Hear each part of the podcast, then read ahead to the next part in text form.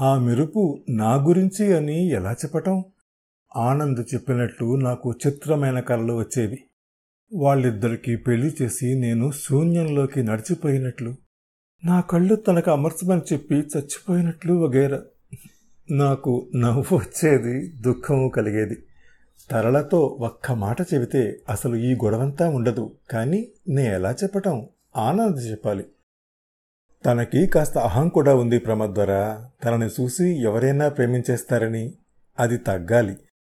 నేను చచ్చినా చెప్పను. కావాలంటే నువ్వు చెప్పు. మనిద్దరం పెళ్ళి చేసుకున్నావని నాకేం అభ్యంతరం లేదు. నేను కోపంగా తన మీద ఏమాత్రం ఇంట్రెస్ట్ లేకపోతే ఎందుకు ఇలా చికార్లు? అన్నాను. నీకోసం అన్నాడు. నీకు లేని ధైర్యం తనకుంది. నీ మీద లేని నమ్మకం మీ అమ్మకు తన మీద ఉంది. అందుకే తనను కూడా మనతో కలుపుకున్నాను. ఆ మరుసటి రోజు నేను ధైర్యం చేసి తరల దగ్గర అనేశాను. ఆనంద్కి పెళ్ళి నిశ్చయమవుతోందిట. తరల చప్పున తలెత్తి నీ వరకు వచ్చిందా? అంది. ఈసారి తెల్లబోవటం నా వంతైంది. అంటే అన్నాను అయోమయంగా. నిన్న సాయంత్రమే నాన్నగారికి చెప్పాను. ఏమన్నారు? అన్నాను ఆత్రంగా. నవ్వింది. ఏమంటారు? నేనెప్పుడేదన్నా కాదనరు దాదాపు పరిగెత్తుకుంటూ ఆనంద్ దగ్గరికి వెళ్ళాను. ఇదంతా మీకు చిత్రంగానూ అవాస్తవికంగానూ ఉండొచ్చు. కానీ ఇందుకు భిన్నంగా ఎవరైనా ప్రవర్తించడం అనేది కాల్పనిక సాహిత్యంలో మాత్రమే సాధ్యపడుతుందని నేను అనుకుంటున్నాను. నేను చెప్పిందంతా విని ఆనంద్ తేలిగ్గా సర్లే నేను చూసుకుంటాలే అన్నాడు. వాళ్ళ నాన్నగారితో నేను చెబుతాను చేసుకోనని నాకెందుకు అంత సంతోషంగా అనిపించలేదు. అనవసరంగా గోటితో పోయేది ఇక్కడి వరకు తీసుకొచ్చామేమో అనిపించింది. ఆమె పరోక్షంలో ఆమెకు తెలియకుండా మేము ప్రేమించుకోవటం ఆమె ప్రత్యక్షంలో ఏమీ తెలియనట్లు ఉండటం ఆమె అతన్ని ప్రేమిస్తున్నానని చెప్పినప్పుడు నేను దానికి ఊ కొట్టడం ఇదంతా తప్పు నాదే అనిపించేలా చేస్తోంది. పోనీ ఆమెనే చేసుకో ఆనంద్ అన్నాను. ఇదేం హోటల్ కాదు ఇడ్లీ లేకపోతే దోశ తీసుకురా అనడానికి దగ్గరగా వచ్చి అన్నాడు. నువ్వు ఎవరి గురించి భయపడనవసరం లేదు. మీ ఇంట్లో వాళ్ళు కాదన్నా సరే లెక్క చేయనవసరం లేదు. అందరికన్నా ముఖ్య విషయం నేను కథానాయకుడి లక్షణాలు ఉన్న ధీరోదాత్తుడిని కాను. ఒకవేళ నువ్వు త్యాగం చేసినా నన్ను వదిలేసిన తరలని మాత్రం చేసుకోను చేసుకోలేను. ప్రాక్టికల్గా ఆలోచించే మనిషిని నేను మీరు త్యాగాలతో దయచేసి నన్ను బాధ పెట్టకండి. ఎందుకో తెలియదు నాకు బాగా దుఃఖం వచ్చింది. ఈ విషయమంతా తెలిస్తే తరళ ఏమనుకుంటుంది? కత్తెర మధ్య పోకచక్కలా అయిపోయింది నా పరిస్థితి. మా ఇంట్లో పరిస్థితి కూడా ఏమీ బావలేదు. అమ్మ మామయ్యల వైపు నుంచి ఒత్తిడి ఎక్కువైంది. మేమున్న వాతావరణం కూడా అలాంటిదే. తరళని ఎవరూ ఏమీ అనలేరు కానీ నా సంగతి అలా కాదు. చెవులు కొరుక్కోవటం ఎక్కువైంది. ముందంటే తరలతో వెళ్ళడానికి ఒప్పుకుంది కానీ తర్వాత అలా చేసినందుకు అమ్మ బాధపడటం మొదలుపెట్టింది.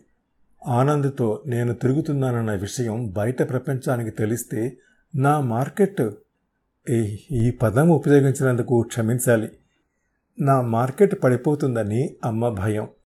అసలు ఇప్పటికే డబ్బు తయారు చేసే మిషను ఖాళీగా ఉన్నందుకు మా ఇంట్లో వాళ్ళకి చాలా ఇబ్బందిగా ఉంది. ఆనంద్ పరిచయంతో అది ఎక్కువైంది.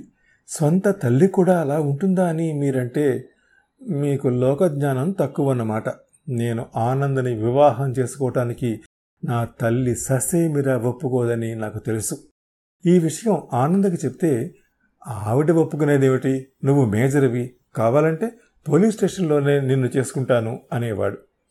మా పల్లెటూళ్ళల్లో చాలా వరకు ప్రేమలు గడ్డివామల వెనకే పుట్టి అక్కడే సమాధైపోతాయి.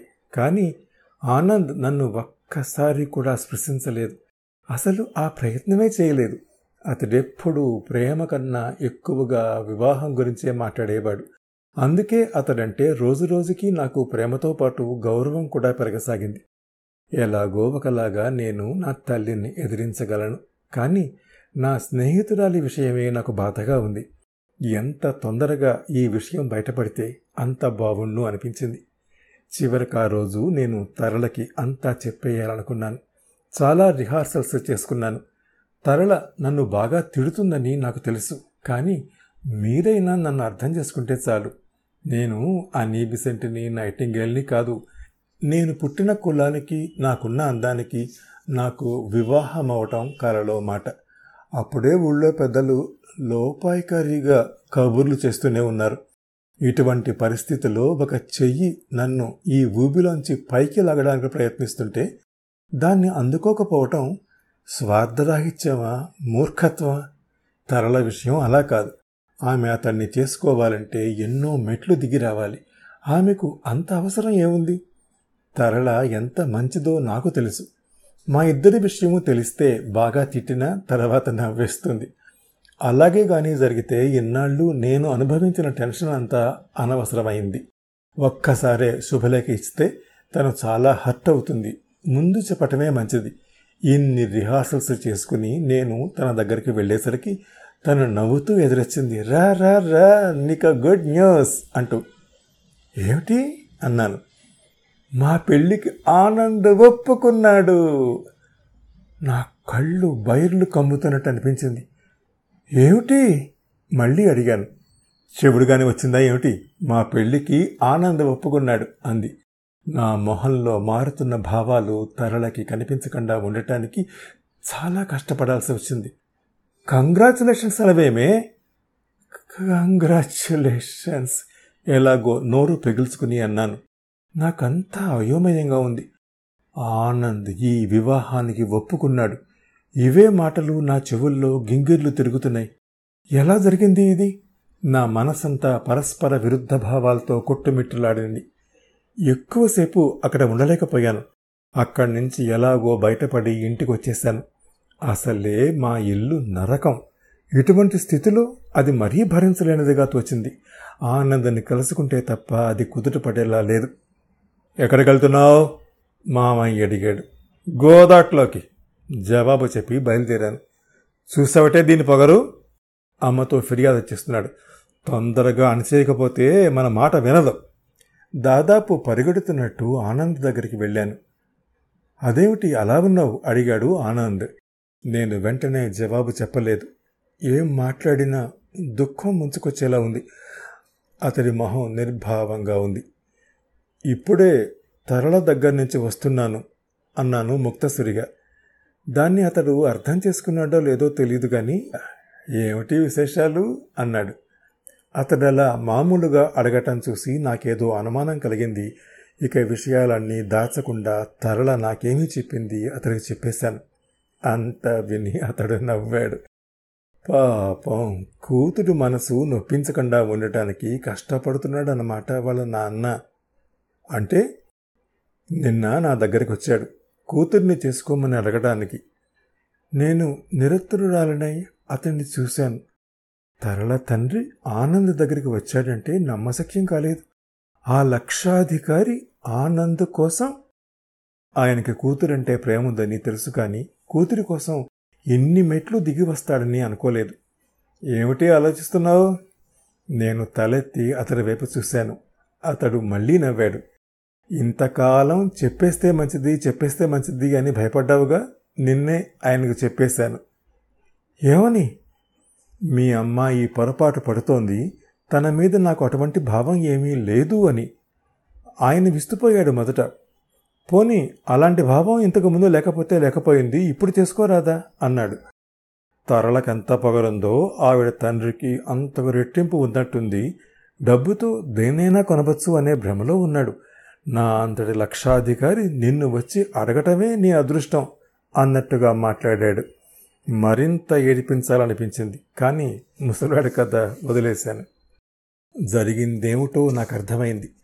తరళకి ఈయన ఈ విషయం చెప్పటానికి సంకోచించి ఉంటాడు.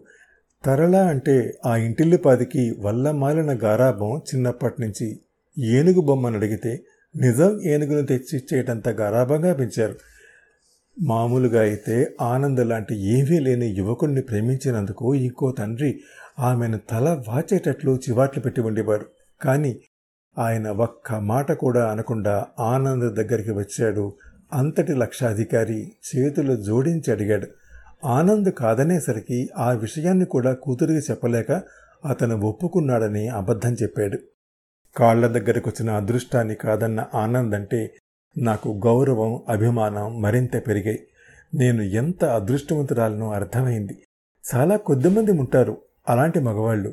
కేవలం డబ్బు విషయంలోనే కాదు అతడి ఆలోచన విధానం నిర్ణయాలు కొన్ని విషయాల్లో అతడి పంతం అన్నీ అపురూపంగా తోచే.